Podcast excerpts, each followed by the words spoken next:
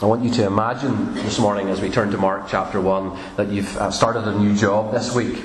Now, there's one of us that's starting a new job soon, I know that, he told me this, but, but I want you to imagine that you've started a new job, no matter what age you are, and, and, the, and the, the job title that, you, that you've got as you've changed career is this Social Media Influencer. That's your new job title. And it's a real job, okay?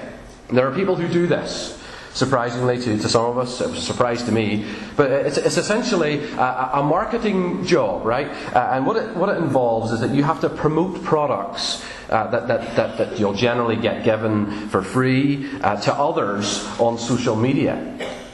And maybe that might cause a bit of, of jealousy. That that's what happens. Uh, uh, my wife knows a little bit about this sort of thing, uh, and, and, and you get you receive a you know a, a nice big television uh, and you're meant to tell everyone how great it is, and, and, then they might go and buy one themselves. That's the idea. And, and the nature of your employment means that, that you need to get as many followers as possible.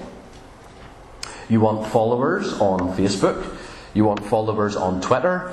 Uh, you want followers on Instagram, um, and people uh, who watch what you post every day and read your stories. That way you can have say I've got so many thousand followers, and then you're very valuable to these marketing executives that want to give you the products. That's the idea. But, but how are you going to achieve this? How are you, how are you going to do your job? Well, you, well you, you're going to want good publicity, isn't that right? You're going to want exposure. An interview on the radio, one of those old fashioned sort of things. A, a video that, that goes viral online. A, a, mention from someone already popular online, maybe a Kardashian, maybe someone who's a top blogger. This is the kind of thing that you would want. And so as Jesus begins his, his ministry on the shores of Lake Galilee, he begins to collect followers, doesn't he? He's got four of them. He's got Peter and Andrew, James and John. But he clearly wants more. And of course, you might expect a full public appearance. You might expect him to be as visible as possible. You might expect him to be mixing with all the right kind of people to achieve this, you know, increase in followers. But, but not with Jesus, as we'll see this morning. His tactics are, are different as he seeks to see the kingdom of his Father grow. In the passage before us, he seems to become more hidden than visible. And the people that he does mix with are not exactly top celebrities. Yes, he's in the business of gathering followers, he's in, the, he's in the business of fishing for men, you could put it like that.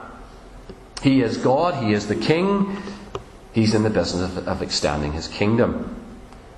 But how he goes about it seems rather strange. First of all, the first point you notice is that he is extended by prayer. First of all, we notice that he's not lazy on the job as he, as he takes up this role. Verse 35 states that he, that he rises early in the morning while it's still dark, the passage says. It's, um, it's probably a 5 a.m. in our idea of, of, the, of the clock.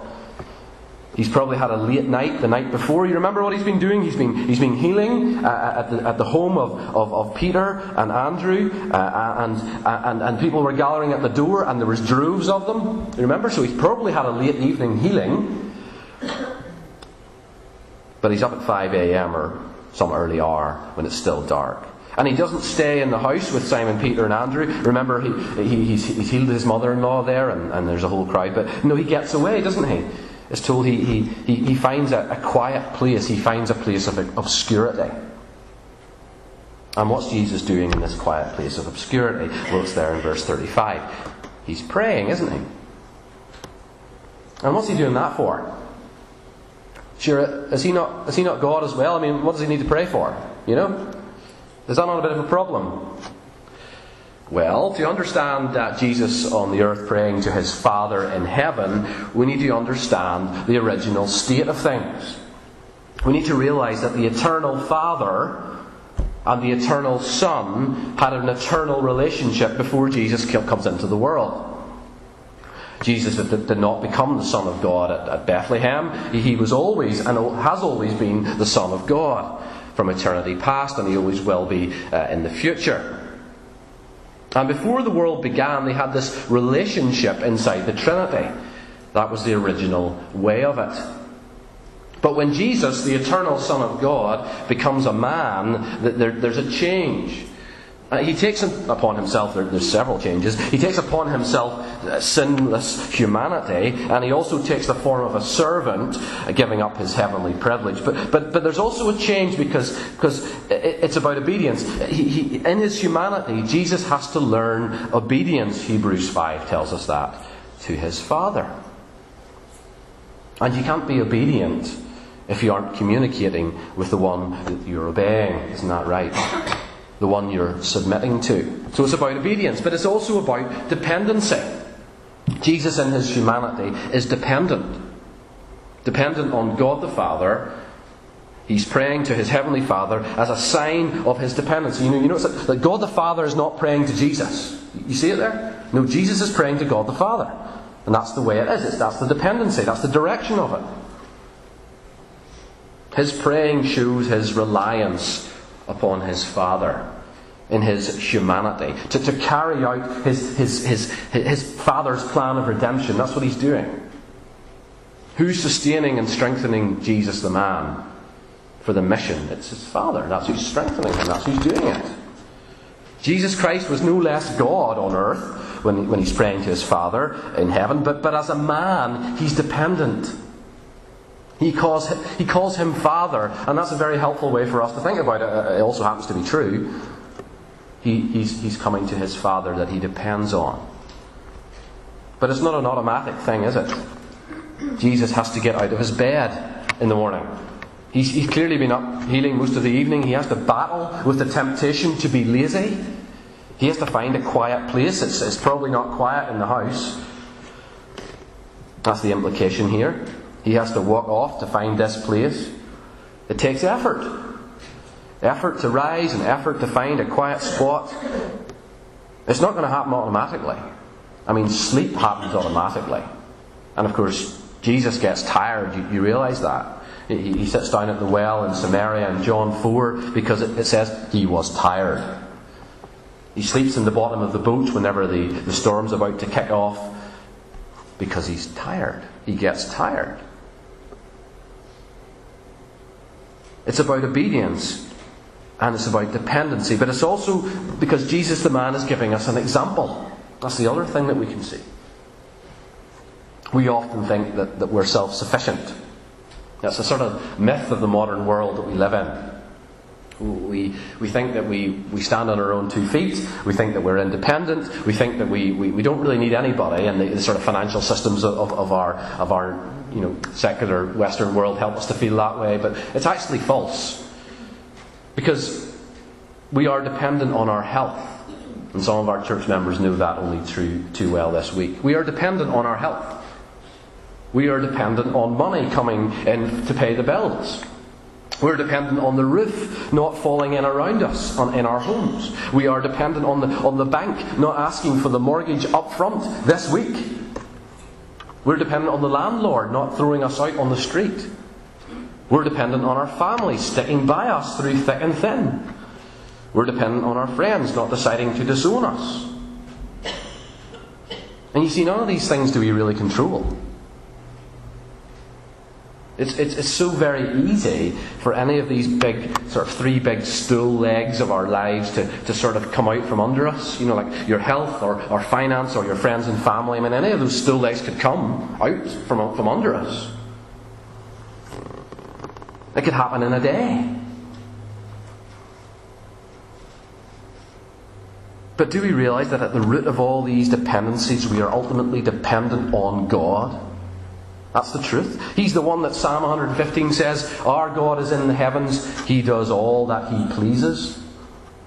It's only by God's grace, not luck or fate, it's only by God's grace that, that, that, that, that, that we're still standing.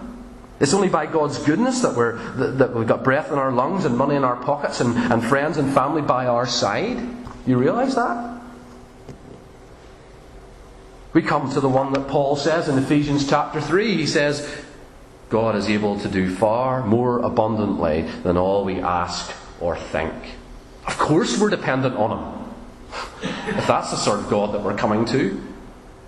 And if it's necessary for Jesus, the man, if he knows he's dependent, then surely we must also realize we're dependent. He's our example.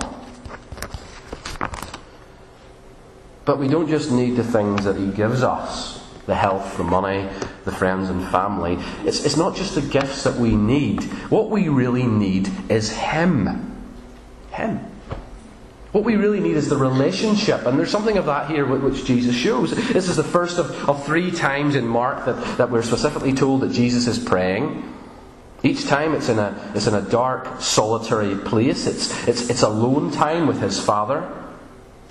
Jesus praying to the Father was a demonstration of, of, the, of, a relationship that existed in the Trinity before the world began. But, but now, as, as the God man, he, he wants to keep that relationship fresh.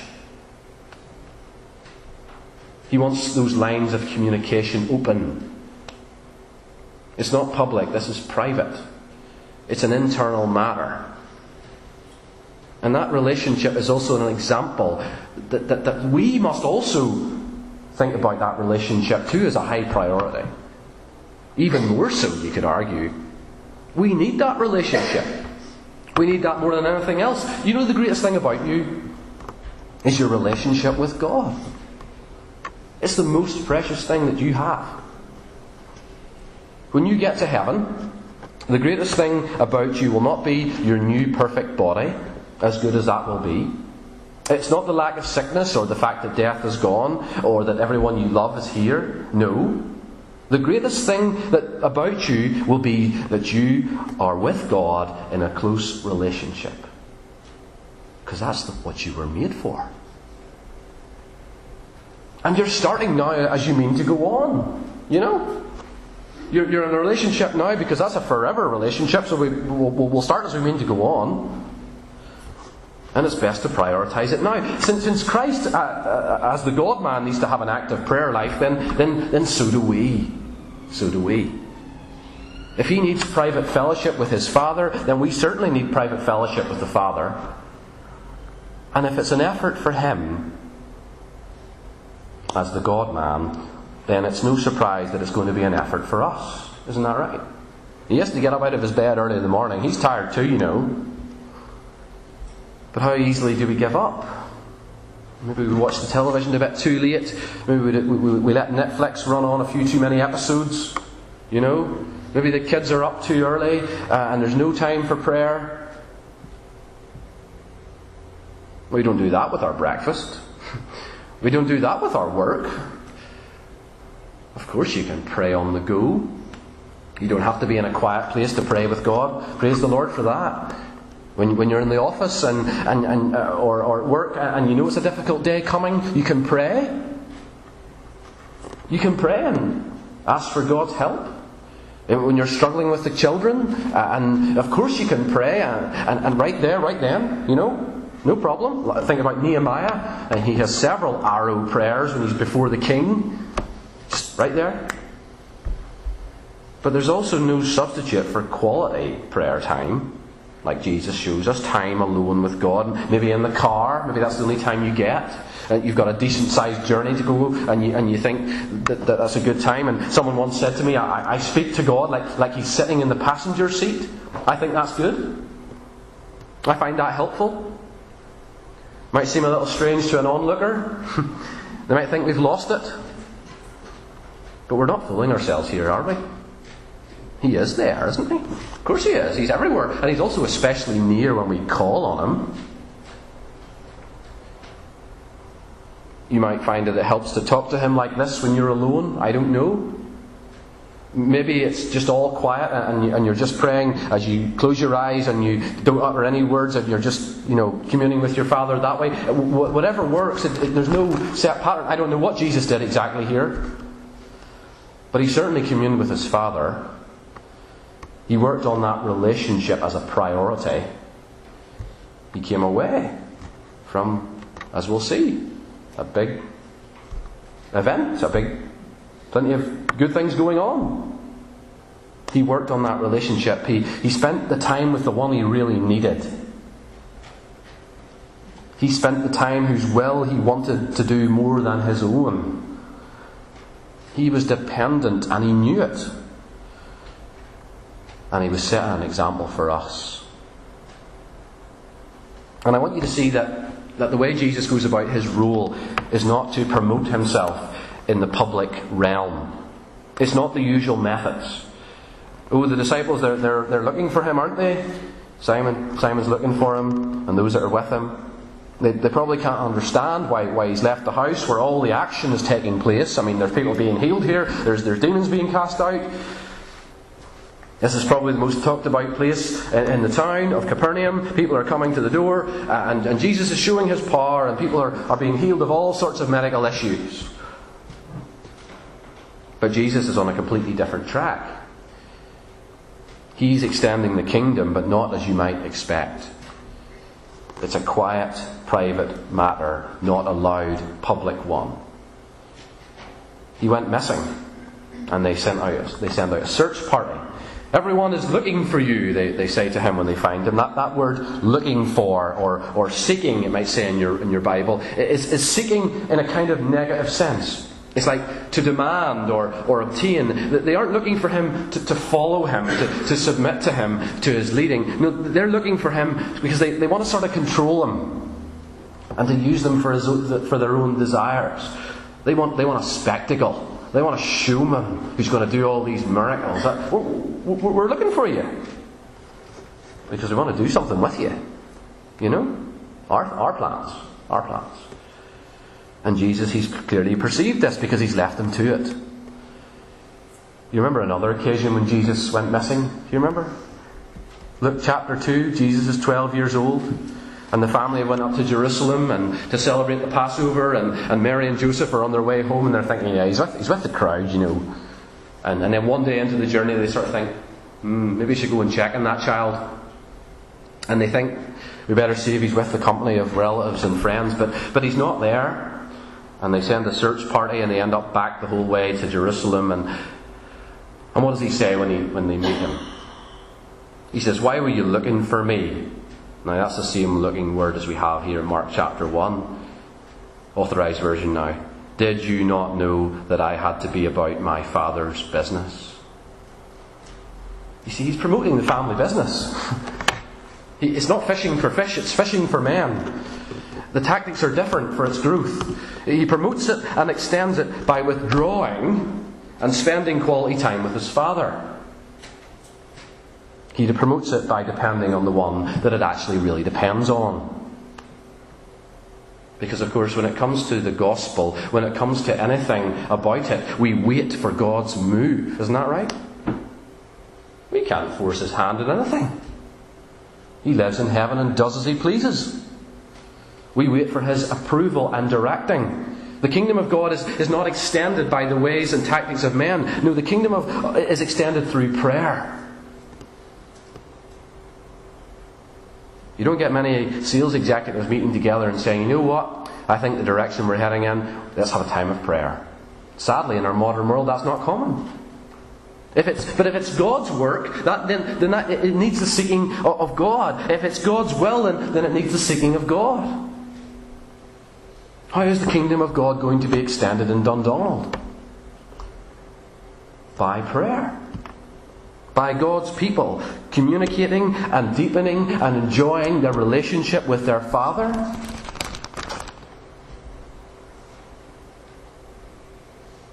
Communicating and seeking His, His will and asking for His direction. Amid a, a, whirlwind of public activity, Jesus still goes to the quiet place to pray. You see that? He, he speaks to the, the source of his mission and purpose. Uh, and because, even though it surprises us, God's ways are not our ways. Isn't that right? The kingdom will come by prayer. Secondly, notice the kingdom is extended by preaching. We saw this last time. Jesus comes primarily not to cast out demons or to heal the sick. These are just sort of sideshows. Uh, the real purpose, the real pointer, is to preaching.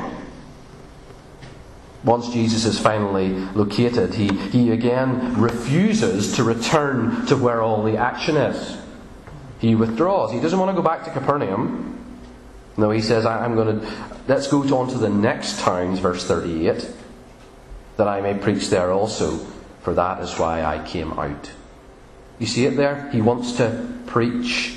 He ends up preaching and casting out more demons. He, he doesn't say, Let's go on that I may cast out demons, that's why I came out. He doesn't say, Let's go on that I may heal the sick, for that's why I came out. No, he says, Let's go on that I may preach, for that is why I came out. That's why I came out of my, my, my time of prayer with my Father. Now, the people may want more miracles. We can imagine why. But it's, going, it's not going to be it's not going to be really about the word. But, but, but, but Jesus says, no, it's going to be the preached word. No, I'm not going to perform like, for them like, like a zoo animal. No, no, no, no, no. He has his own agenda, and it's his Father's agenda. And he's not going to stay in the larger urban centre of Capernaum to achieve it. No, he's heading to the more obscure villages.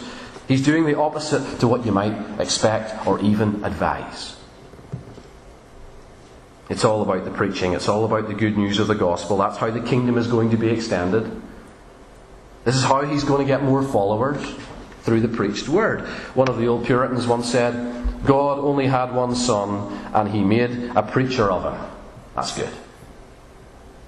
Jesus is making his way through the villages of Galilee and he's preaching and, and, he does this out of a life of prayer. It's like a one two, okay? It's prayer and the preached word.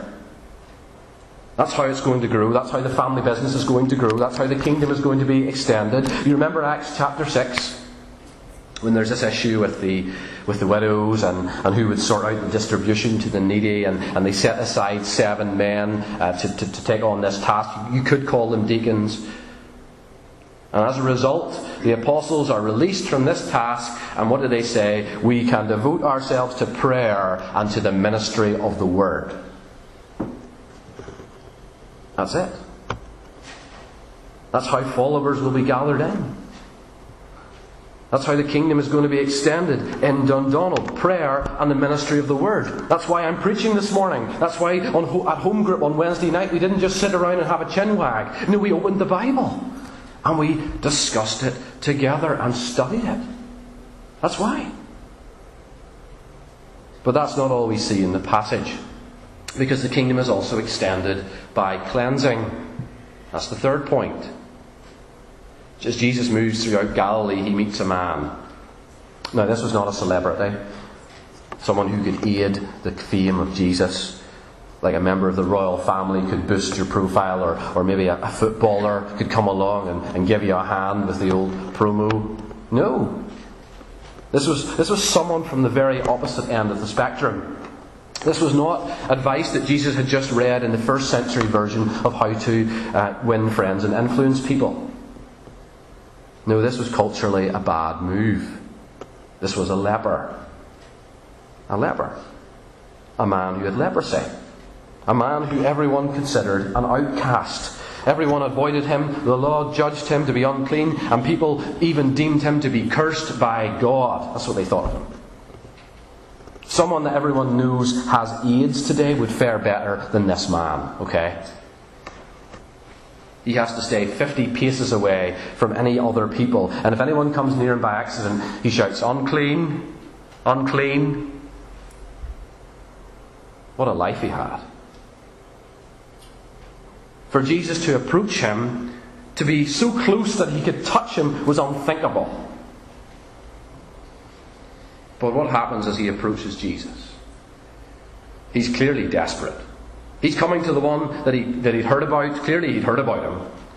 And listen to his words If you will, you can make me clean.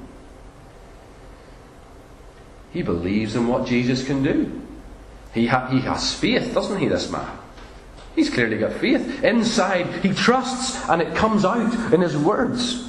The, the kingdom has grown in him. His faith moves him to act. He, it moves him to throw himself at Jesus. It's not a demand for a miracle from the showman like the other people. No, it's a clear understanding of the pecking order here, like we saw last week. Who's the one in charge? Who's the authority? Who's the one that, that, that can do it if he wants or cannot do it if he wants? It's, it's Jesus. It's a recognition of who's in charge. He knows that if Jesus wants to heal him, he can. It depends on his willingness. If you're willing, Jesus, you can cleanse me. You see, ability is not in doubt here. It's not for the man. It's not a matter of if he could heal him. It's a matter of if he would heal him.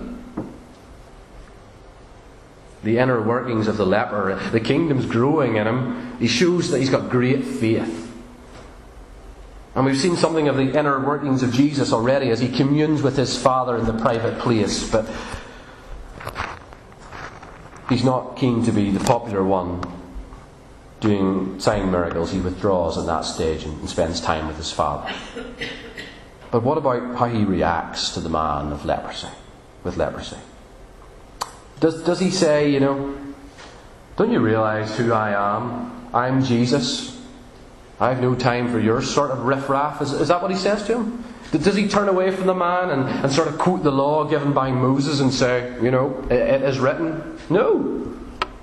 He doesn't. We see inside Jesus into his heart, don't we?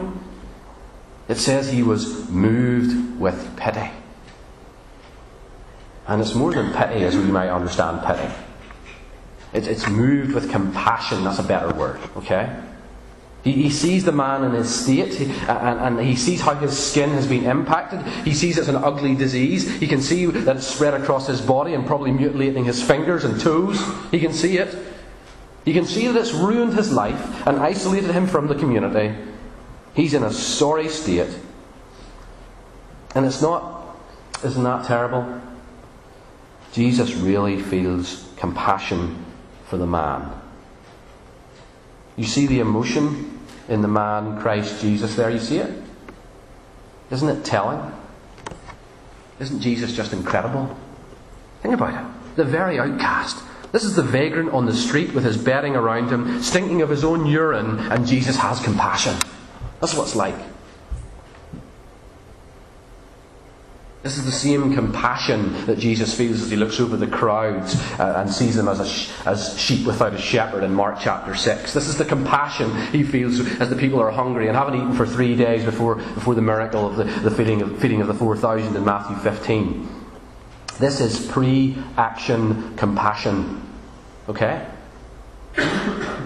This is compassion because he can, he can and will do something about the situation. Course, this is our example. This is what the Lord expects of us. If, if we see a situation that we can do something about, it's not just a, isn't that terrible? Tut tut. It's not just pity, it's let's act, it's compassion. And, and Jesus shows his willingness with the response of, I will. I am willing. And then the words that the, that the leper wants to hear, which have got real power be clean. And he does something scandalous, doesn't he? He touches him. I mean, can you hear the gasp of the crowd? How many years has it been since somebody touched this man, right? And it's not just anybody, it's Jesus. It's the most perfect specimen of humanity there's ever been that's touching this man. It's Jesus. And, and, and Jesus, well, it's not that he, he sort of takes a big risk, you know, and, you know, he might have to go to the priest and see if he's been infected by this man. No, it goes the other way, doesn't it? He isn't defiled by the disease, he makes the man clean. That's what happens. He removes the curse. He, he takes away the shame. And, and, and immediately, that's Mark's word, the man gets a new name. You say, what? Well, you can't call him leper anymore because he's not a leper. He has to get a new name. Jesus tells the man not to tell anyone. Just go and show yourself to the local priest, he says. There's two reasons for that, I would suggest. Uh, first of all, Leviticus 14 requires it. We have stipulations for people newly freed from leprosy, who've, been, who've got better. The, the priest would, would, would give you sort of once over with his tree and dye, and then there's a small sacrifice of two live clean birds and cedar wood and scarlet yarn and hyssop. And you have to wash your clothes, and you have to shave your head, and you have to bathe in water, and then you have to live outside for 10 days, and then all being well, after that, you're back in the community. But it also says that Jesus wants it to be a proof to them. He wants the priest, he wants the Jewish system of religion to realize that this man got better, but he didn't get better just by chance or by natural means, he got better by supernatural means. But of course, he doesn't want it to go any further. Jesus says, you know, don't tell anyone. You might, the theologians call this the messianic secret, okay? This is the idea that Jesus at this point is not saying, you know, tell everyone, let them know I'm here. No, there's a sense that he's saying, hold back. Hold back. Don't tell people what happened to you. Now, the leper can't help himself, former leper.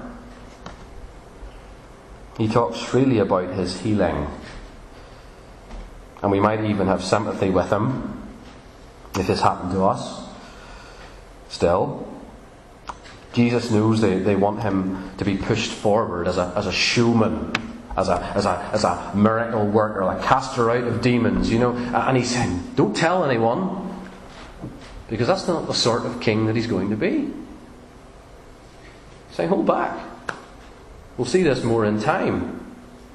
But there's a slow, quiet progress of the kingdom of God, and there's a sense that Jesus does not want to be seen as a showman.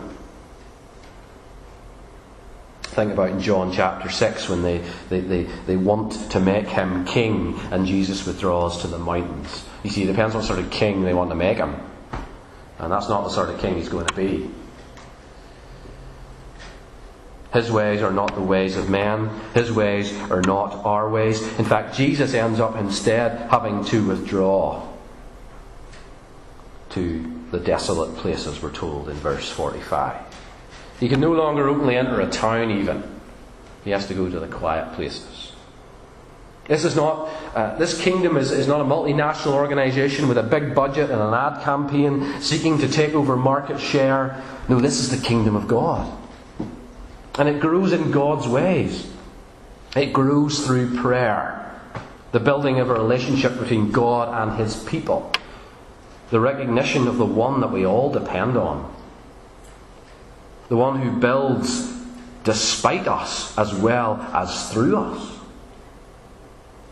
It grows through preaching to small crowds in well places well off the beaten track. Quiet places in our world today. Doesn't it? You don't even hear about it. But it's happening. It grows through the ministry of the Word. Not something that's widely held as popular or a good idea. It grows through the cleansing of individuals who have faith in Jesus, doesn't it? Individuals who have faith in what Jesus can do and throw themselves at Him because they've no other hope. Who've heard what He can do and trust that He can do it for them. That's how the kingdom grows cleansing from the deepest problem of sin, the breaking of the curse, you know, the setting free of the captive, and, and on the inside, you know, and, and giving them a new name, his name, Christian. That's how it grows. I wonder do you know any individuals who need cleansing?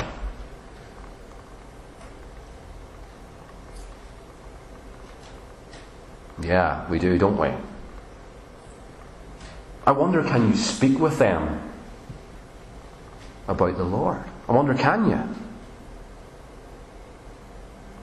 I wonder, is there an opportunity coming this week to speak with some of them? I mean, I wonder, do you have compassion on them in their sorry state? Think about the sorry state that you were once in, and they're still in. I wonder, do we have any here this morning who need cleansing. Well, we all continually need cleansing, but I'm talking about for the first time. I'd love to speak with you. I, I really would. To tell you more about the Lord. You see, we're just sinners, trusting completely in what Jesus can do because we've heard that He can do it. And He can. This is how the kingdom will grow in Dundonald. This is how the Lord's kingdom will grow and grow and grow. And one day every eye will see him. Let's bow together in a word of prayer.